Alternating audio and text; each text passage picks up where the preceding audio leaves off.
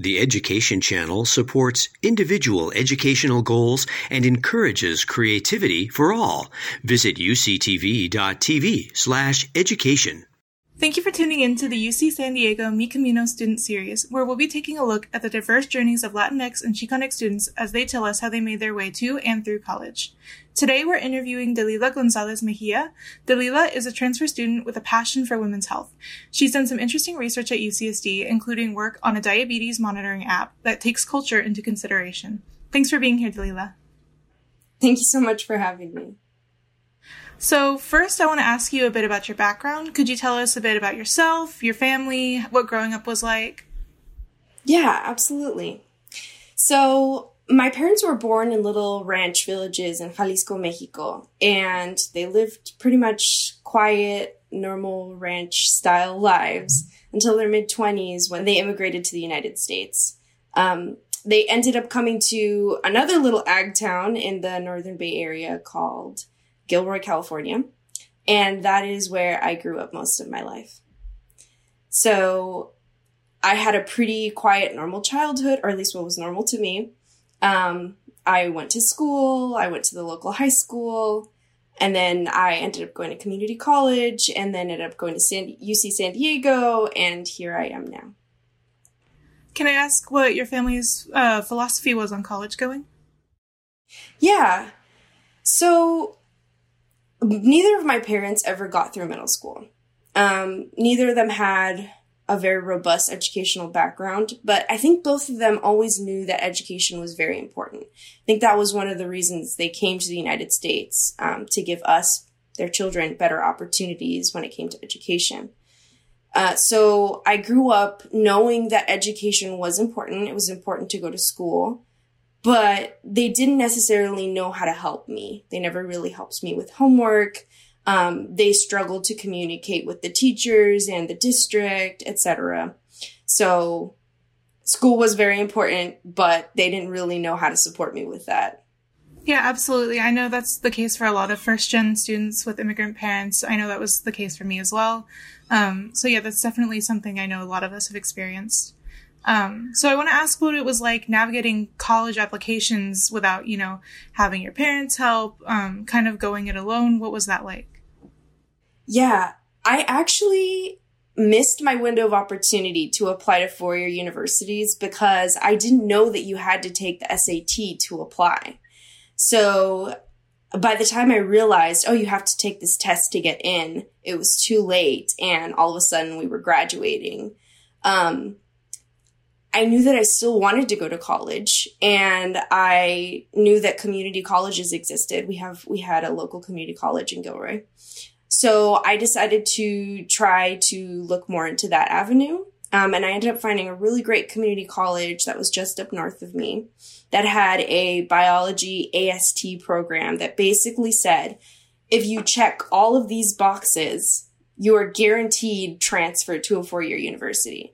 And because I didn't have any of that guidance or any of that support at home in terms of navigating college, I really, really, really needed someone to just give me a checklist that I could do. So I went to Cañada College in Redwood City, and it was just an amazing, amazing experience.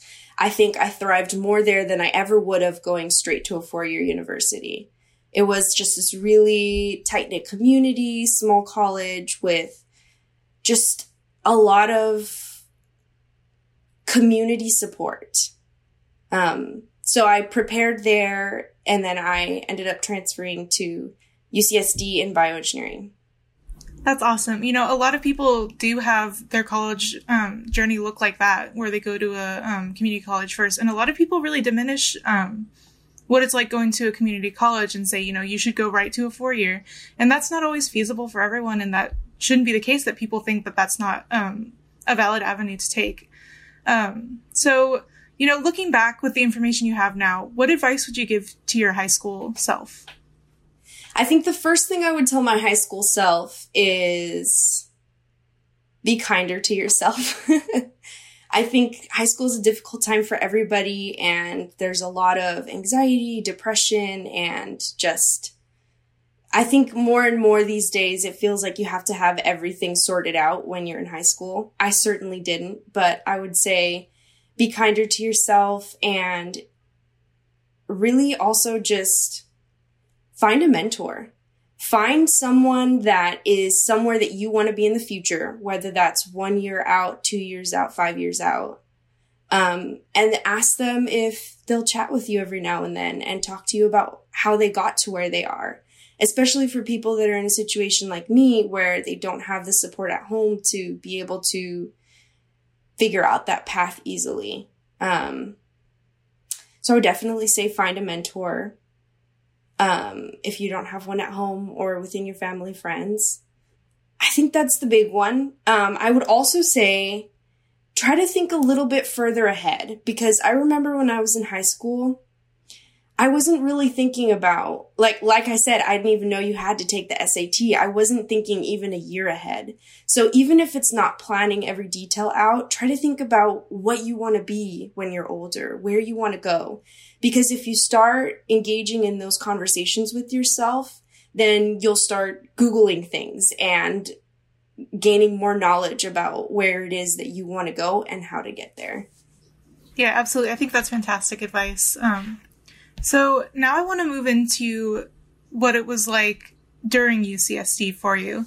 So during your first year of college, did you face any challenges? What was that like for you? To be honest, the transition was really rough for me. I think going from such a beautiful, tight-knit community where everyone knows each other in community college to this big, massive university, it was really hard for me to feel like I belonged. Making friends wasn't very easy. And instead of putting myself out there, getting out of my comfort zone, joining lots of clubs, I sort of just secluded myself and stayed in my apartment and kind of got depressed, and that was really, really difficult. But thankfully, I ended up joining this really great club called Engineering World Health. And that really sort of opened the door for me to make connections and start finding the places on campus that I felt safe and comfortable in, and finding my communities on campus. Yeah, I think finding your community on campus is probably one of the best ways to get acclimated to college life. So let's expand a little more on that. How did you find community at UCSD? Yeah, so like I said, it kind of started with Engineering World Health, but then after that, I started feeling more comfortable visiting some of the other spaces on campus. So one of the things I love about UCSD is they have this really rich culture of resource centers. For example, the Raza Resource Centro, that was just a great space to be in. And I'm so sad that COVID happened and I couldn't still go there to do my work and just hang out with people and have a cafecito every now and then. But that, along with the Zone and the Women's Center, all of those spaces just really helped me feel like UCSD was the place for me to be. And just to, make sure our audience knows what we're talking about here. Like, what does it mean to you to find your community? So what are we talking about when we say that? So first, I'd like to clarify that you can have many communities. I don't think that there's any one community that is like, you can have priorities, but that you can be a part of many communities. And for me, I think that means really making sure that you find a space or a group of people that makes you feel like you can be yourself, like you feel comfortable and safe, and they fit with whatever your goals are. If you are really set on medical school and you want to just do the best that you can academically, find a group that's going to help you do that. If you really want to enjoy the culture of San Diego while you're here, find a club that explores San Diego, and just find a space that you feel happy to go to, because sometimes classes don't do that for you. So you have to make sure to take care of yourself and make sure that you are with people that are going to make you happy. So kind of following that line of like being with people, people who will help you grow and whatnot. Are there any mentors that you've had at UCSD that have helped you, you know, in your field, outside of it, through your college journey? Absolutely. So the very first thing that comes to mind is my current PI. His name is Dr. Ben Smarr, and he does some really interesting research on circadian rhythms and physiology over time. He has really been one of my biggest mentors. I reached out to him towards the beginning, like right at the beginning of the COVID pandemic. And I said, hey, I'm really interested in your research. Can I join your lab? And he said, yes, that's great. But COVID-19 is hitting and we're doing this really cool project related to it. Can you talk to me later? So I did reach out again, and he was super receptive to it. And ever since then, I've been working with him. And to be honest, like I was saying, at home, my parents, I didn't really have a lot of guidance about school and about graduate school too, but I'm really interested in pursuing higher education. So he has been really great telling me about all the different opportunities in terms of getting a PhD, getting an MD, getting a DO, all of those different avenues, as well as just opening the door for me to do some really awesome research. So speaking of your research, I wanted to ask, you know, could you expand more on what your research was, different projects you've done? You know, what kind of work have you done while you're at UCSD? I started off doing research with the student-led organization Engineering World Health. My first project, I led a group of students, and we were working on creating a device that you put inside your shoe, and it measures basically how stable you are when you're walking so that it can help alert you if you have instabilities and that might potentially lead to you falling. And this was really important to us because although falling doesn't maybe seem like a big deal to us, if you're elderly and you live in a low resource community, if you fall, fracture your hip, get really hurt, that could really mean that you're going to have to spend a lot of money on a surgery, maybe money that you don't have. You're not going to be able to work to help your family. And so it's just a device like this that could help warn you would really make a difference for low resource communities and for the elderly communities. So I started off doing that. And then the following year with Engineering World Health as well, which is this past year, I was working on creating a diabetes monitoring app that took culture into consideration. So essentially, we have a lot of really amazing diabetes apps out there to help you manage your blood sugar, etc., but not a lot of them take into consideration the communities that need these apps the most. For example, diabetes has really high occurrences in the Hispanic and Latino population. And especially in the middle-aged to older community. But that's the community that is the least tech-savvy, at least generally speaking.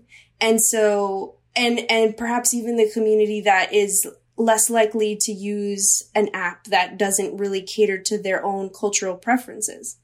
So we created this app with culture in mind. It had customized recipe suggestions to suggest foods that are within what you usually eat and not just like random stuff. Customize exercise suggestions to do things that are comfortable for you and within your range of mobility, and also language selections and things like that. So that was with Engineering World Health. I've also done some research with my lab with the PI that I was telling you about earlier.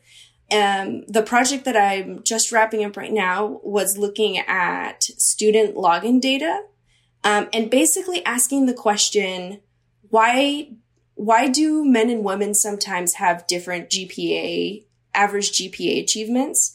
What is causing those educational disparities, and how can we address those to make sure that education is equitable for all? Wow, you're doing some incredible research. I'm excited to see what you do next. So moving into our closing questions, I want to ask, what are some of your fondest memories at UCSD right now? So these are kind of going to be pre-pandemic, but I just loved hanging out in the Geisel Library and going to Audrey's to get a coffee and just being around people that were educationally driven and interested in learning more. I would have a ton of study groups there, and that was really, really fun. I also loved getting to go get massages at the Zone. That was really awesome. Or visiting the therapy fluffies, running over to Price Center to get boba. Those sorts of things really just made my experience awesome.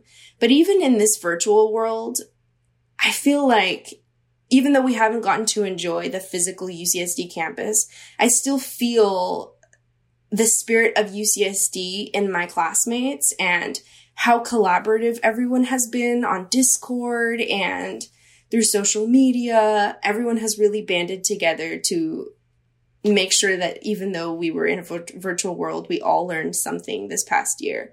And that is the spirit of UCSD. Absolutely. So do you have any advice for scholars that are going into college?